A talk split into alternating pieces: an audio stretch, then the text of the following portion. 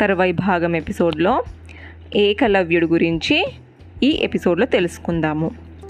ఏకలవ్యుడు ఆటవిక రాజు హిరణ్యధన్వుని కుమారుడు. అతనికి ద్రోణుడంటే గురుభక్తి ఎక్కువ. విలువిద్య నేర్చుకుంటే ద్రోణాచారుని వద్దనే నేర్చుకోవాలన్నది అతని కోరిక. అందుకు అనుగుణంగానే ఒకనాడు ద్రోణుణ్ణి కలిసి తన అభిష్టాన్ని విన్నవించుకున్నాడు అతను అటవిక రాజులకు విలువిద్య నేర్పరాదని ద్రోణుడు ఏనాడో నిర్ణయించుకున్నాడు. ఫలితంగా ఏకలవ్యుని విన్నవా విన్నపాన్ని స్వీకరించలేదతను. అయినా ఏకలవ్యుడు నిరుత్సాహపడలేదు. పైగా వస్తాను గురువర్య అంటూ ద్రోణుని పాదాలకు నమస్కరించి వెనుతిరిగాడు. అడవికి చేరుకొని గురుముఖంగానే విలువిద్య నేర్చుకోవాలి. అది ఎలా సాధ్యము?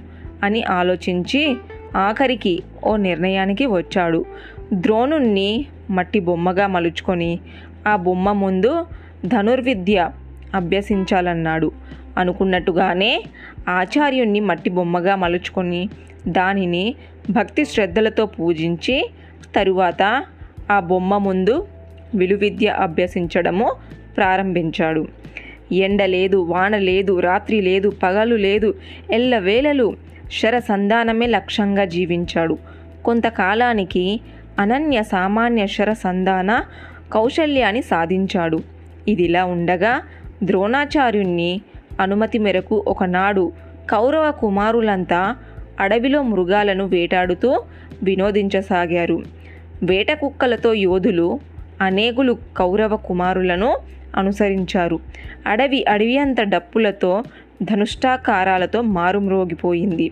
ఆ శబ్దాలకు బెదిరిపోయిన ఓ భటుణ్ణి కుక్క దారి తప్పి శరప్రయోగ సాధనలో లీనమై ఉన్న ఏకలవ్యుణ్ణి సమీపించి అదే పనిగా మొరగసాగింది.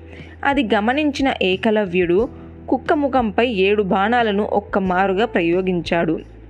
అయితే ఆ బాణాలేవి కుక్కకు పెద్దగా గాయపరచలేదు. నుదుటున గుచ్చుకొని నిలిచాయంతే. వాటికి భయపడిన ఆ కుక్క పరుగెందుకొని కురు కుమారుల సన్నిధికి చేరింది. తప్పిపోయిన కుక్క తనంతట తానుగా వచ్చి దొరకటంతో ఆనందిస్తూ దాని నుదుటన నిలిచిన బాణాలను అర్జునను సహా అంతా పరిశీలించసాగారు. బాణాలు పెద్దగా గుచ్చుకోలేదు గాయాలు కాలేదు చర్మాన్ని అంటిపెట్టుకొని నిలిచి ఉన్నాయంతే. ఇది అసాధారణం. ఈ రకంగా బాణప్రయోగము చేయగల సమర్థుడు ఎవరై ఉంటారు?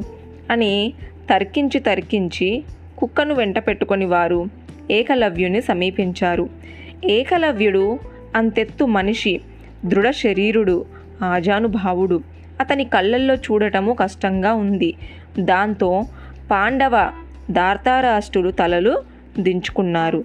అర్జునుడైతే మచ్చారంతో కుతకుత ఉడికిపోయాడు. కాసేపటికి తేరుకొని ఎవరు నువ్వు? ఇంతటి విలువిద్య నువ్వు ఎవరి దగ్గర నేర్చుకున్నావు? ఏకలవ్యుణ్ణి? అడిగాడు అర్జునుడు. నా పేరు ఏకలవ్యుడు.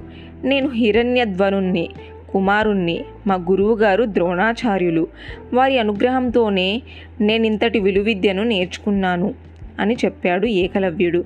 మా గురువులు ద్రోణాచార్యులు నీకు గురువా? అని ఆశ్చర్యపడి పదండి పదండి చీకటి పడుతోంది అంటూ అన్నాతమ్ముళ్ళతో వెనుతిరిగాడు అర్జునుడు. ఆ రాత్రంతా అర్జునునికి నిద్ర కుర పట్టలేదు. తెల్లవారుతూ ద్రోణుణ్ణి ఏకాంతంగా కలిసి విలువిద్యను నన్ను మించిన వారుండే అవకాశమే లేదని ఆ విధంగా నన్ను తీర్చిదిద్దుతారని నాకు మాట ఇచ్చారు. అయితే ఇచ్చిన మాట తప్పారు. ఇది భావ్యమా? అని అడిగారు అర్జునుడు. అర్థంగాక ఆశ్చర్యపోతున్న ద్రోణుణ్ణి మళ్ళీ సాక్ష్యాధారాలు లేకుండా నేను మాట్లాడటం లేదు. నిన్నటి రోజున ఈ అరణ్యంలో నేను బోయవాన్ని కలిశాను. అతను హిరణ్యధన్వుణ్ణి కుమారుడు పేరు ఏకలవ్యుడు.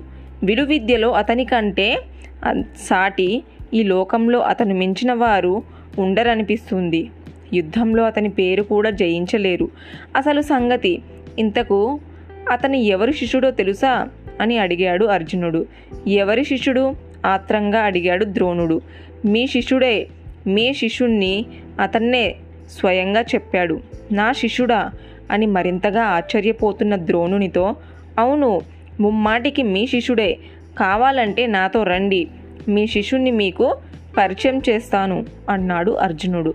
పద ఒక్క ఉదుటున ద్రోణుడు దారి తీశాడు. అతన్ని అనుసరించాడు అర్జునుడు. తనని సమీపించిన ద్రోణుణ్ణి భక్తి శ్రద్ధలతో పూజించి చేతులు కట్టుకొని అతని ముందు వినయంగా నిల్చున్నాడు ఏకలవ్యుడు చాలా ఆనందంగా ఉంది గురువయ్య మీ రాకతో ఈ ప్రదేశం పునీతమయ్యింది. నేను మీ శిష్యుణ్ణి మీ కృపా కటాక్షంతోనే నేను విలువిద్యను ఇంతటి వానయ్యాను. చెప్పండి గురుదక్షిణగా మీకేం కావాలి అని అడిగాడు. ఇదే అదను అనుకున్నాడు ద్రోణుడు. ఆలోచించసాగాడు. ఆచార్యవర్య ఇది నా శరీరం. అదిగో అవన్నీ నా స్థిర చరాస్తులు. వారు నా పరిచారకులు. వీటిలో మీకేది కావాలంటే అది కోరుకోండి. నేను ఆనందంగా సమర్పిస్తాను అన్నాడు ఏకలవ్యుడు. అడగండి ఆచార్య ద్రోణుని గుచ్చి గుచ్చి చూశాడు అర్జునుడు. అప్పటికే ఆలోచించి ఓ నిర్ణయానికి వచ్చిన ద్రోణుడు అడగాల వద్దా అనుకుంటున్న తరుణంలో అర్జునుణ్ణి తనని అలా గుచ్చి గుచ్చి చూడటంతో తప్పదు. అనుకొని అయితే నీ కుడి చేయి బొటనవేలును నాకు గురుదక్షిణగా సమర్పించు అన్నాడు ద్రోణుడు. సంతోషంగా అన్నాడు ఏకలవ్యుడు. మరుక్షణంలోనే మొలలో ఉన్న కత్తిని తీసి దానితో తన కుడి చేతి బొటనవేలు కోసుకొని దానిని నైవేద్యంగా ద్రోణునికి సమర్పించాడు. ద్రోణార్జునులిద్దరూ ఏకలవ్యుని గురుభక్తికి మెచ్చుకోకుండా ఉండలేకపోయారు. వేన్నోళ్ళ అతన్ని పొగిడారు. కుడి చేతి బొటనవేలు లోపించడంతో ఏకలవ్యుని బాణ సంధాన శక్తి పూర్తిగా నాశనమైంది. దాంతో అర్జునికి తనని మించిన వారు ఇక ఉండే అవకాశం లేదన్న సంగతి తేట తెల్లమయ్యింది. ద్రోణుడు ఆ విధంగా తన వాగ్దానం చెల్లించుకొని అర్జునునికి జేజేలు అందుకున్నాడు. అనతి కాలంలో పాండు ధృతరాష్ట్రులు తనుజులందరూ శాస్త్రాస్త్ర విద్యాభ్యాసుల పరిపూర్ణులై భీష్మాది కౌరవ ప్రముఖుల మన్నలను అందుకున్నారు. విలువిద్యలో అర్జునుకి సాటి లేరనిపించారు. మల్లగద యుద్ధాలలో భీమసేనుని మించిన వారు లేకుండా పోయారు. అది పెను బాధగా పరిణించింది. దుర్యోధనునికి కృంగిపోసాగారు. ఒకనాడు శిష్యులందరూ కలిసి గంగానదిలో స్నాన సంధ్యాలు నిర్వర్తిస్తున్నారు ద్రోణులు. అంతలో నీటిలో నక్కి ఉన్న మొసలి ద్రోణుని పాదాలు పట్టుకొని అతని నదిలోకి లో లోపలికి లాగసాగింది. మొసలి నోటి నుండి తన పాదాన్ని ద్రోణుడు తప్పించుకోగలాడు. అతడు సమర్థుడే. అతడు అయినా కురు పాండ కుమారులు పరీక్షించదలిచి శిష్యులారా నా కాలుని మొసలి పట్టుకుంది. నీటిలోని నన్ను లాక్కపోతుంది. రక్షించండి అన్నాడు ద్రోణుడు.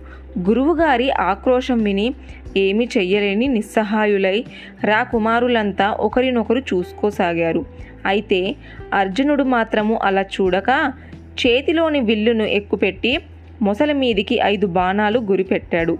క్షణంలో మొసలిని ముక్కలు ముక్కలు చేశాడు. ద్రోణుణ్ణి రక్షించాడు. అర్జునుని గురుభక్తికి అతను శర ప్రయోగ శక్తిని ఎంతో సంతోషించాడు ద్రోణుడు. ఆ సంతోషంలో రేపు ద్రుపదుని బంధించి అవమానించగల అసహాన సూర్యుడు అర్జునుడే అని నిశ్చయించుకున్నాడు. అభినందనగా అర్జునుని అతను అక్కున చేర్చుకున్నాడు. తర్వాయి భాగం నెక్స్ట్ ఎపిసోడ్లో తెలుసుకుందాము.